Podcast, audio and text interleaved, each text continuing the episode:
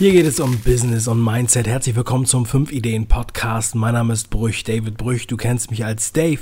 In der heutigen Sendung geht es um Kryptowährung. Ich habe einen echten Spezialisten zu Gast und zwar Fabio Bossi aus München. Er ist Ökonom, Finanzanalyst, ehemaliger Dachfondsmanager einer Vermögensverwaltung und ist heute noch Finanzberater für die Fürst Fugger Bank.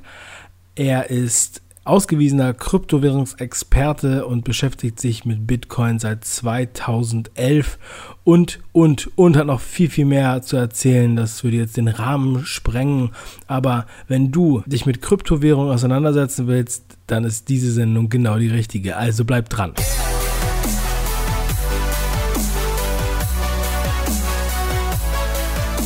Wie ich eben schon erwähnt habe, geht es heute um Kryptowährung. Das Thema ist in aller Munde, man kann sich dem nicht mehr entziehen und ich wurde schon bombardiert mit Anfragen, ob ich da nicht was im Podcast machen könnte.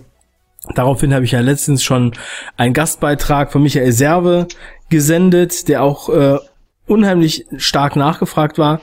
Und ja, jetzt habe ich endlich einen Experten hier in der Leitung und zwar Fabio Bossi aus München. Grüß dich, Fabio. Grüß dich äh, aus München. Hallo. Fabio, ähm, erzähl doch mal so ein bisschen dein, ähm, dein, dein Hintergrund. Also was macht dich jetzt zum Experten angeblich? Oder warum darf ich dich so ankündigen? Ist das gerechtfertigt? Erzähl doch mal so, was ist dein, dein Weg, äh, den du bisher mit Kryptowährung beschritten hast? Ja, also ähm, Experte ist ja jemand, ist ja erstmal ein Laie, der sich lange mit dem Thema beschäftigt und dann halt einfach mehr weiß als die anderen Laien und dann auf einmal Experte ist. Und bei mir äh, ist es so, ich, ich komme eigentlich aus der klassischen Finanzindustrie, war da unter anderem äh, Dachfondsmanager, also Vermögensverwaltung, äh, Asset Management, die, die Seite und bin 2011 äh, auf Bitcoin gestoßen worden von einem Bekannten, den, den ich liebevoll als Nerd bezeichnen würde oder Hacker und also Hacker, keine Ahnung, also für mich ist man sehr schnell Hacker.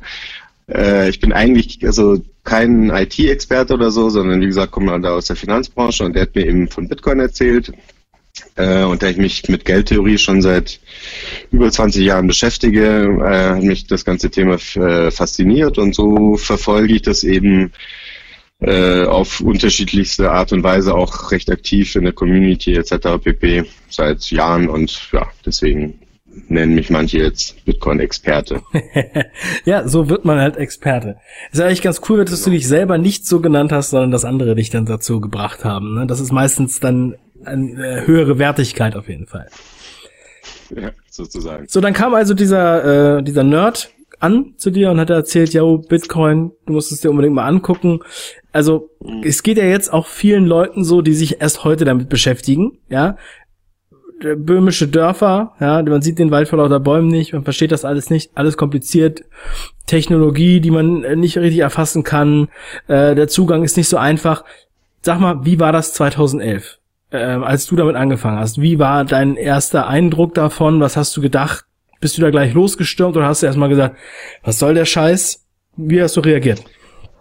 Äh, also die allererste Reaktion war in der Tat, was soll der Scheiß, äh, weil ich halt dachte, äh, dass das bestimmt irgendwie gehackt werden kann und irgendwie nicht geht und so weiter. Wobei ich halt eben, äh, wie gesagt, den ökonomischen Background hatte, österreichische Schule der Nationalökonomie, also die eine, eine etwas andere Sicht auf Geld als, sagen wir mal, der, der ökonomische Mainstream. Ähm, und halt, wie gesagt, noch, also ich, ich, ich, ich habe die Idee, bei, bei, bei mir hat es dann Klick gemacht, äh, als er mir bewusst das äh, erklärt hat und, und mir gesagt hat, ich soll mir das als digitales Gold vorstellen. Da habe ich dann die Idee kapiert.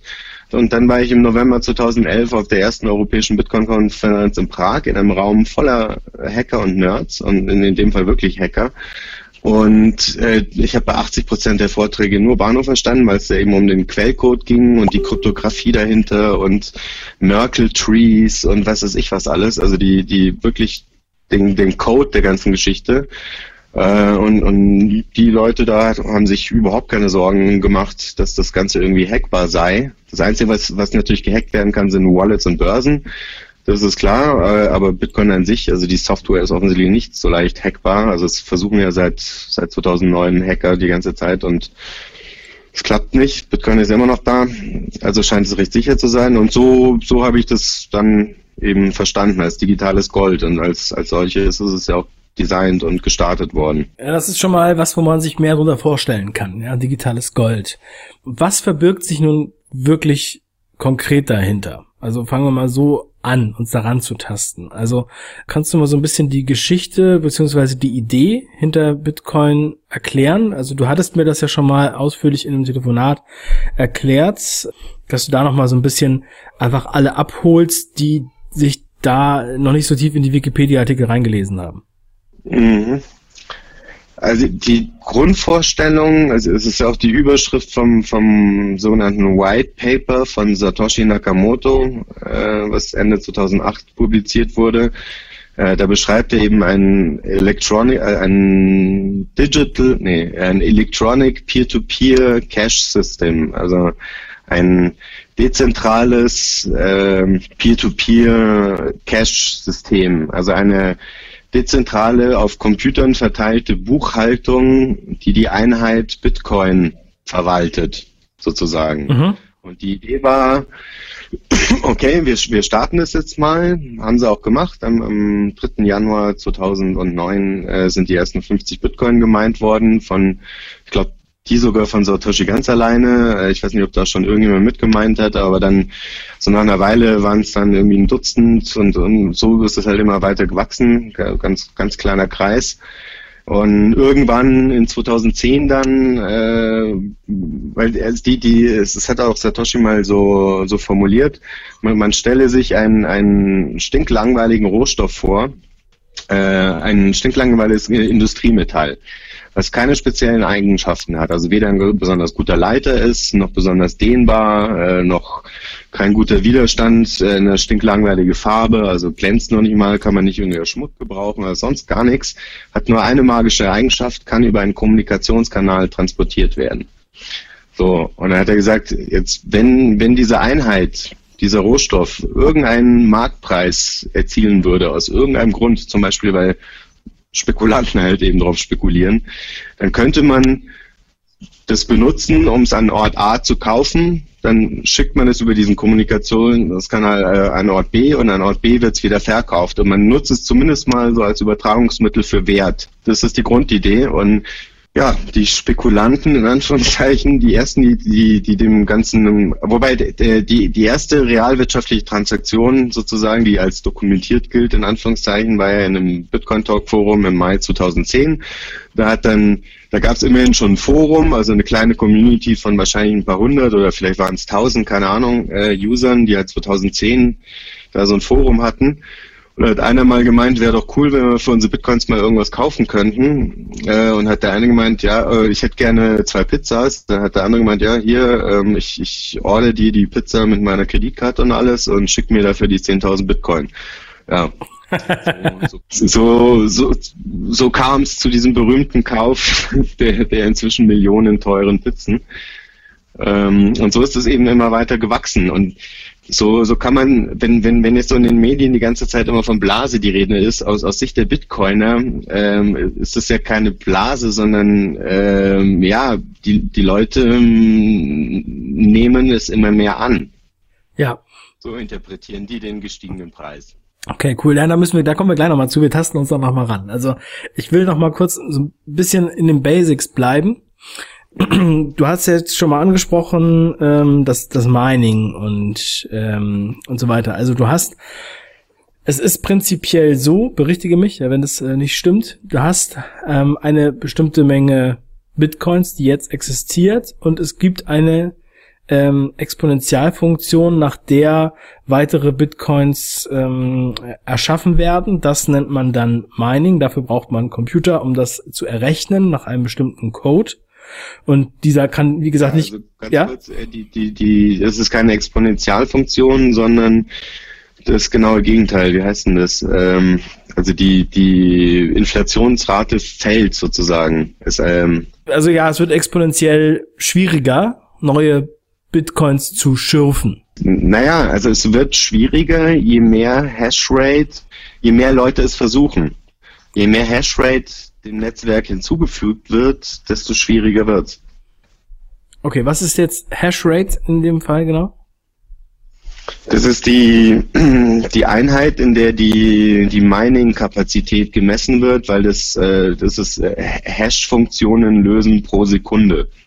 Äh, der Algorithmus von, von Bitcoin heißt SHA-256 oder SHA-256 und der berechnet eben diese Hash-Funktionen und diese spezialisierten Chips, die heute beim Mining da zu, zum Tragen kommen, sind ja nicht mehr, Laptops können das ja nicht mehr machen oder können schon, aber halt super ineffizient. Äh, und diese spezialisierten Mining-Chips, die können eben ganz viele Hash-Funktionen pro Sekunde lösen und ja, das ist die Hash-Rate. Okay, gut. Das haben wir jetzt schon mal soweit verstanden. Ähm, du bist dann 2011 eingestiegen wie, wie war damals der Kurs? Mit wie viel bist du reingegangen? Und ähm, wie hast du jetzt erstmal überhaupt einen Ort gefunden, wo du was kaufen kannst? Ja, also äh, ich das will jetzt nicht alles en Detail äh, offenlegen, aber sagen wir mal so, ich war am Anfang natürlich super skeptisch, ja, weil, weil also ich habe den Nerds immer gesagt, das ist schön und gut, was jeder macht, äh, aber ähm, das Ganze das muss ja viel teurer werden. Da war, da, da war die Gesamtmarktkapitalisierung war, glaube ich, bei 50 Millionen Euro oder so.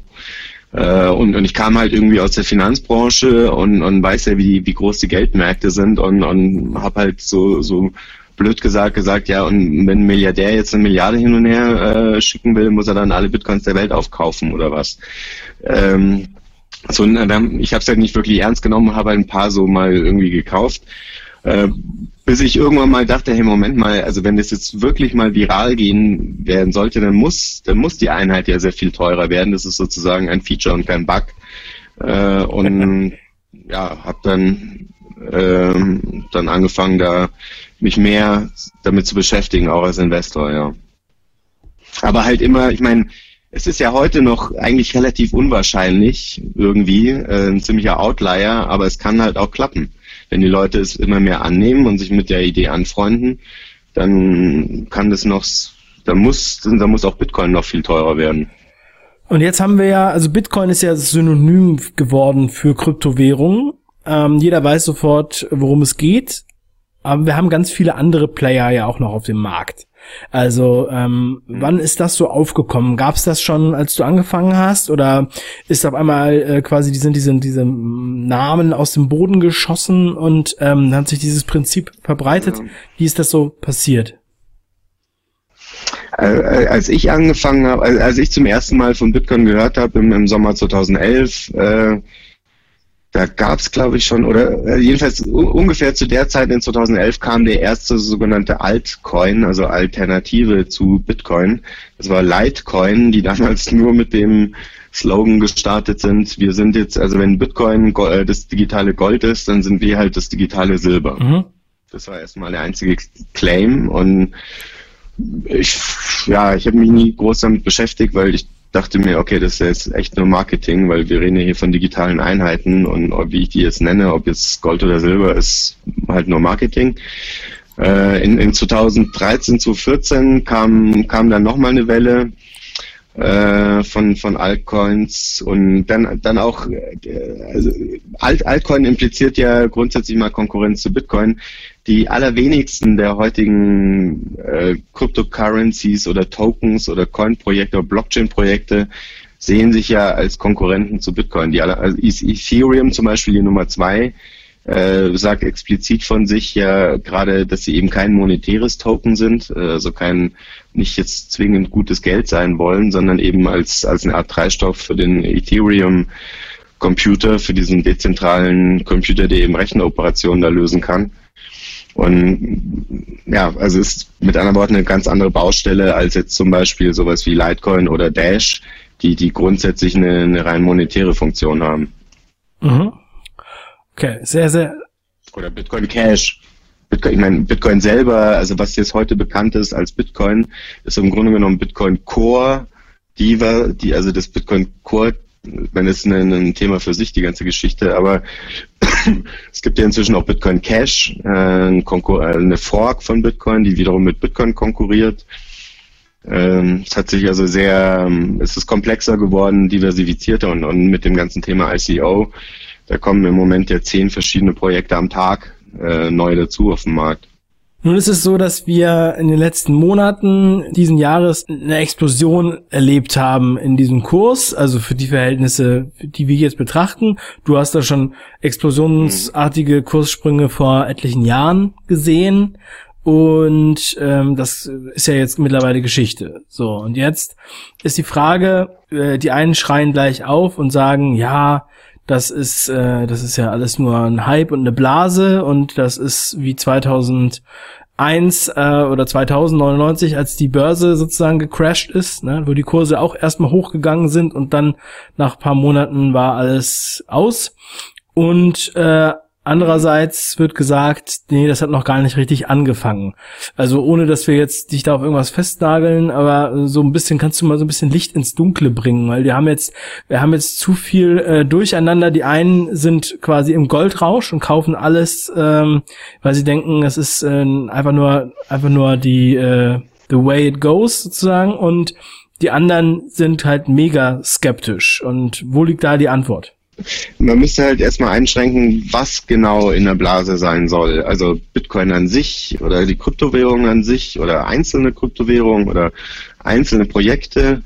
Was ganz hilfreich bei dem Thema Blase ist, sich mal mit, mit einer S-Kurve zu beschäftigen und sich zumindest mal zu fragen, ob es nicht vielleicht eine Blase ist, also irgendwas, was jetzt ein exponentielles Wachstum verzeichnet und dann wieder in sich zusammenfällt äh, und verschwindet. Das impliziert ja Blase sondern möglicherweise sich um eine Adoptionskurve handelt. Also da ist ein beliebtes Beispiel ist Apple, als die mit ihrem iPhone gestartet sind, wurden wohl irgendwie 300.000 iPhones pro Quartal verkauft und dann ging die Adoptionskurve, ist äh, nach oben geschossen, exponentielles Wachstum und pendelt sich jetzt ein beim zig Millionen iPhones pro Quartal, wächst es aber auch nicht großartig weiter.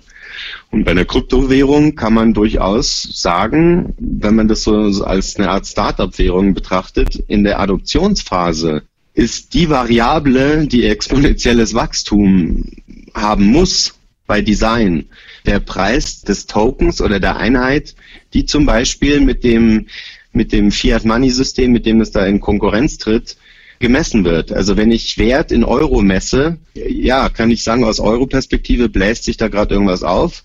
Äh, aus Sicht der jeweiligen Kryptowährung verliert einfach der Euro wahnsinnig an Kaufkraft. Also bei der berühmten Marke von bei Bitcoin jetzt äh, von 10.000 Dollar pro Bitcoin ist es so, die kleinste Einheit eines Bitcoins ist, nennt sich Satoshi. Ein Bitcoin äh, sind, boah, ich glaube 100 Millionen Satoshi oder, oder eine Milliarde, eine Million so um den Dreh rum. Jedenfalls ist es so, dass bei 10.000 Bitcoin, äh, Quatsch, 10.000 Dollar pro Bitcoin kosten 10.000 Satoshi nur noch einen, äh, nur noch einen Dollar. Oder ein Dollar kann dann nur noch 10.000 Satoshi kaufen, statt äh, 100 Millionen Satoshi vor ein paar Jahren noch. Also mit anderen Worten, es ist in gewissem Sinne eine, Frage der Perspektive, die man da einnehmen möchte. Ja, das ist eigentlich auch einer der Gründe, weshalb wir natürlich heute sprechen, weil die Nachfrage jetzt so groß ist. Und natürlich möchten wir hier keine Anlageempfehlungen geben, das möchte ich auch noch mal sagen und das Thema ist auch extrem komplex. Wir werden am Ende aber noch mal ähm, etwas äh, bekannt geben, was ähm, im nächsten Jahr stattfindet, wo sich Leute Rat holen können ich möchte jetzt gerne noch mal über ein paar andere Namen sprechen, die du jetzt schon mal so erwähnt hattest die auch immer so wieder überall ähm, einem vor die Flinte kommen. Also Litecoin hattest du schon angesprochen, mhm. Dash hast du schon angesprochen, Ethereum und mhm. ähm, IOTA, das sind so die Namen, die mir eigentlich am häufigsten vorkommen. Dann gibt's noch einige mehr. Ich möchte jetzt auch nicht alles in Detail mhm. besprechen, weil das einfach ein bisschen zu weit führen würde. Wo sind denn da so signifikante Unterschiede? Also für den Laien denkt man jetzt, gut, das ist alles der gleiche Kram in neuen ähm, Schläuchen sozusagen. Ja, der alte Wein in neuen Schläuchen. Oder wo sind da technisch die Unterschiede, wenn ich jetzt mir angucke, zum Beispiel Bitcoin und Dash? Wo ist da was sind da die Unterschiede, was sind die signifikanten Merkmale? Also Bitcoin und Dash sind, sind grundsätzlich mal Mitbewerber. Ja, da muss ich jetzt ein bisschen ausholen. Also die, die Frage ist, was, was erwartet man jetzt von so einer digitalen Einheit wie Bitcoin? Ähm, als ich angefangen habe, mich damit zu beschäftigen, war das klar, dass es um digitales Cash geht. Inzwischen ist es äh, auch in der öffentlichen Wahrnehmung und in der Selbstdarstellung von, von Bitcoin Core, also das un, also die, die, die, ja, es war ja nicht die Fork, die Fork ist ja Bitcoin Cash, aber es hat ja, die Community hat sich sozusagen gespalten und das, was jetzt eben unter dem Namen Bitcoin läuft, will im Moment ja nur noch Wertspeicher sein und erst mit den Payment Channels, äh, also mit dem Lightning Network, was irgendwann möglicherweise in den nächsten zwölf Monaten oder, oder länger kommen soll, äh, also funktionieren soll, die arbeiten da dran, soll Bitcoin dann wieder als Zahlungsmittel dienen. Weil Zahlungsmittel äh, ist, also Geld hat aus mal, also Bitcoin ist als, als, als Tauschmittel entstanden, hat einen, einen gewissen Wert bekommen, den, den haben wir ja heute, wird im Moment als Wertspeicher gebraucht. Dash Digital Cash will einfach also will in den Massenmarkt für Payments, hat also das, das klare Ziel, digitales Bargeld zu sein was aus meiner, nach meinem äh, ökonomischen Verständnis beinhaltet es auch die Wertspeicherfunktion, weil ein Bargeld, was ständig an Wert verliert, ist kein gutes Bargeld. Ähm, Bitcoin, äh, Dash hat beispielsweise im Unterschied zu Bitcoin gerade im Moment deutlich geringere Transaktionsgebühren, während die bei Bitcoin durch, ein, durch die hohe Auslastung des Bitcoin-Netzwerks, durch, durch die Überlastung, durch die derzeitige Überlastung des Netzwerks sehr hohe Gebühren von drei, vier, fünf, sechs, sieben, acht, neun, zehn Euro pro, pro Bitcoin-Transaktion, unabhängig davon, was man überweisen will. Also selbst wenn ich jetzt nur fünf Euro in Bitcoin ähm, verschicken will, kostet mich das unter Umständen mehr an Transaktionen als das äh, äh, an Gebühren als das, was mhm. ich verschicken will. Du hast ja auch gesagt, das ist ja auch technisch ja. Äh, definitiv auf einer ganz anderen Grundlage. Kannst du das so ein bisschen? Nee, nee, nee. Also die, die, die, die Grundtechnologie von Dash ist auch, also ist, ist äh, ja, man könnte sagen, Dash ist als Kopie von Bitcoin oder von Litecoin genau genommen gestartet und, und eben äh, umentwickelt worden. Okay. Also Dash ist anders strukturiert. Beispielsweise, wir hatten ja vorhin das Thema Mining. Bei Bitcoin werden nur die Miner belohnt. Das heißt, nur die, nur die Miner kriegen ja die neu gemeinten Bitcoin. Alle zehn Minuten werden im Moment ja 12,5 Bitcoin gemeint und die kriegt derjenige Miner, der eben den nächsten, der, der den nächsten Block da äh, errechnet hat. äh, Miner sind aber nicht die einzigen wichtigen Teilnehmer in so einem Ökosystem. Es gibt auch die Full Nodes, also die Netzwerkknotenpunkte, die Server, die bei Bitcoin die kom komplette Blockchain vorhalten, 24 Stunden online sind und sozusagen die Regelkonformität der Transaktionen da eben mit überprüfen. Die kriegen gar nichts, müssen von, von Unternehmen oder von Freiwilligen betrieben werden. Und ja, das es ist unklar, welche Rolle sie haben. Also sie haben offensichtlich eine Art Stimmrecht, aber das, also so muss man verfolgt haben, äh, was in der Bitcoin-Community eben die letzten drei Jahre äh, so vor sich geht. Ich weiß es nicht, das ist vielleicht ein bisschen zu insidermäßig. Oder kannst du, kannst du noch folgen? Ähm, oder? Also ich finde es interessant, ich kann jetzt nicht, nicht so ganz folgen. Ich glaube, man muss sich damit echt mehrmals und längerfristig mit beschäftigen. Und man hört dann einige Sachen zum ersten Mal. Es ist dann, wirkt dann ziemlich abstrakt und dann denkt man so, was soll das? Ja, also äh, warum soll ich mich damit beschäftigen, sage ich jetzt mal. Ne? Aber äh, ich sehe es auch ja, so. Das ist ja das Schöne. Das ist ja, basiert ja alles auf Freiwilligkeit. Das muss, es muss ja niemand Bitcoin annehmen. Oder weder Bitcoin noch Dash noch ja. Litecoin noch sonst irgendwas. Ja, ja, das ist richtig. Ich denke mir, also wenn man sich jetzt so ein bisschen so umguckt, ja, die meisten Leute in meinem Umfeld haben sich mit dem Thema noch gar nicht richtig beschäftigt. Also der größte Teil der Leute, die ich kenne, haben da gar mhm. keine Ahnung davon. So. Deswegen staune ich ja immer, wenn die Leute mir erzählen, dass genau, es so eine ja, Blase ja. sei. Das ist nämlich auch. Äh, aus der Finanzbranche kenne ich Blasen immer nur, das ist das, was die ganzen Leute ja, kaufen. Das, man hat natürlich so das Gefühl, ja, die meisten Leute kaufen ja noch gar nicht. Und ich habe mir auch so gedacht, also wenn man jetzt, ich habe gedacht, die Blase würde erst losgehen, wenn wenn wenn jede jede Hausfrau bei Amazon mit Bitcoins bezahlen kann. Also wenn, wenn Amazon Bitcoins akzeptiert, dann würde es wahrscheinlich durch die Decke gehen, oder was denkst du? Äh, das, äh, erstmal denke ich, dass äh, Amazon das nicht machen wird, weil Bitcoin im Moment gar nicht funktionieren würde mit den hohen Gebühren. Also im Moment ist, Steam, die große Online-Gaming-Plattform, hat ja gerade äh, angekündigt, dass sie Bitcoin jetzt nicht mehr annehmen, weil es einfach unpraktik äh, un, äh, unpraktikabel mhm. ist. Grundsätzlich, also ich meine, aus meiner Kapitalmarktbrille sehe ich halt, okay, jetzt ist der gesamte, das gesamte Krypto-Universum, Bitcoin und alle anderen Währungen zusammen, sind jetzt eine Aktie an der Nasdaq oder oder von mir aus im S&P 500 oder es wäre es wäre die mit Abstand größte DAX-Aktie äh, zum Beispiel, aber halt immer noch nur eine. So, also ich meine oder eine andere jetzt sind die Kurse so gestiegen, jetzt stimmt es nicht mehr ganz, aber vor kurzem war zumindest Bitcoin so groß äh, in Dollar, nur die Dollar Market Cap aller Dollars war so hoch wie der Dollarwert der jährlichen Goldneuförderung. Aha. Jedes Jahr werden, es war die Zahl war glaube ich 120 Milliarden Dollar. So viel Gold, Gold im Wert von 120 Milliarden Dollar wird jedes Jahr gefördert. Irgendwie so war der Vergleich. Also mit anderen Worten, je nachdem, mit was man das vergleichen will, ähm, also zumindest wenn man es an den Kapitalmärkten mit irgendwas vergleicht, ist das halt alles immer noch ziemlich klein. Das zum Thema, zum Thema Blase. Also wenn irgendeine dieser Währungen zum Beispiel jetzt mal hier die, die Funktion Währung, dann muss es noch ordentlich teurer werden. Also um im Bereich von Gold vorzustoßen, müsste Bitcoin sich, glaube ich, jetzt noch verfünffachen oder versechsfachen. Oder wenn es reicht, in Dollar gemessen. Ja, also heute, während wir das hier aufnehmen, ist der Kurs gerade 16.500 Dollar pro Bitcoin. Heute. Mhm. Also ich finde das wirklich unglaublich, wenn man sich diese Zahlen anguckt. Das sind knapp 14.000 äh, Euro. Ich glaube, dass das Thema ähm, sehr, sehr spannend ist. Ich habe jetzt diese Zahl extra nochmal genannt, weil wenn wir uns nochmal in einem halben Jahr zum Beispiel darüber unterhalten, dann haben wir immer wieder die Referenz ein Jahr zuvor oder ein halbes Jahr zuvor.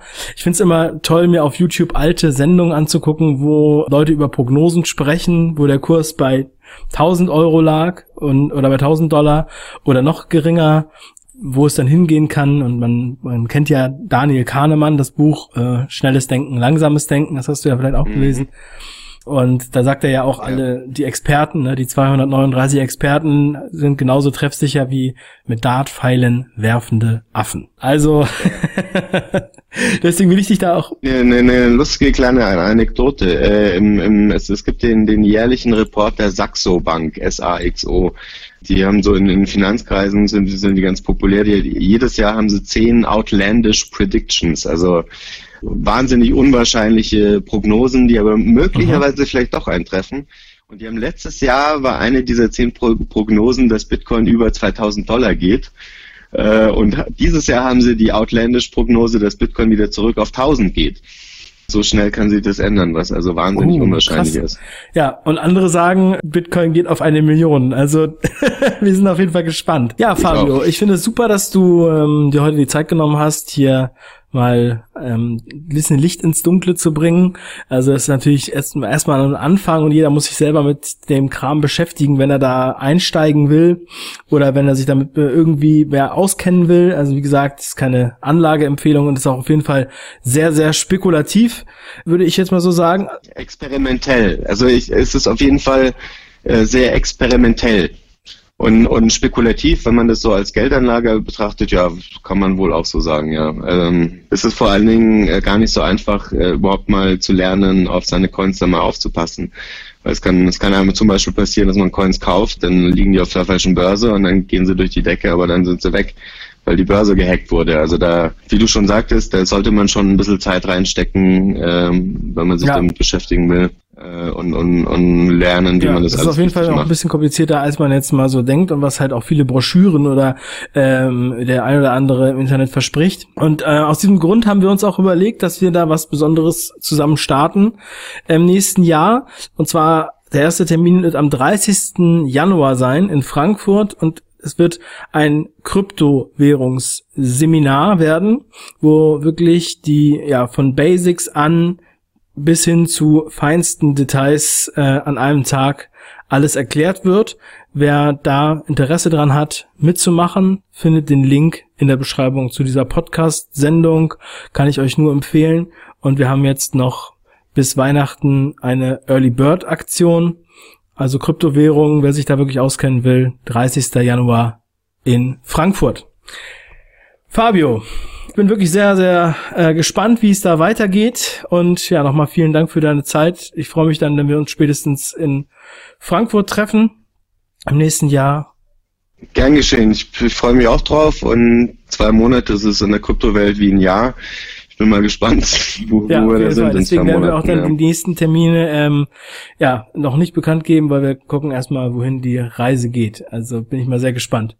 Super. Genau. An alle da draußen, macht was draus und bewertet diese Sendung bei iTunes. Bis zum nächsten Mal, euer Dave. Ciao. Wenn du neben den ganzen Schlagzeilen, dem Hype und dem Gelaber echte Infos haben willst zum Thema Kryptowährung, dann empfehle ich dir unser 5 Ideen Kryptowährungsseminar am 30. Januar in Frankfurt. Lerne von echten Experten, zum Beispiel von Fabio Bossi, der ehemalige Fondsmanager, der seit sechs Jahren in Kryptowährungen investiert und noch weitere Expertise aufweist, zu dem Thema Blog und eigene Plattformen aufgebaut hat. Genauso wie Michael Serve, der als Vermögensberater eine andere Investmentstrategie verfolgt und auch schon echte Börsenhypes mitgemacht hat. Das ist das beste Seminar, was es zu diesem Thema gibt. Geh einfach auf krypto-seminar.de oder klick auf den Link in der Beschreibung zu dieser Podcast-Folge. Ich freue mich, dich dort zu treffen.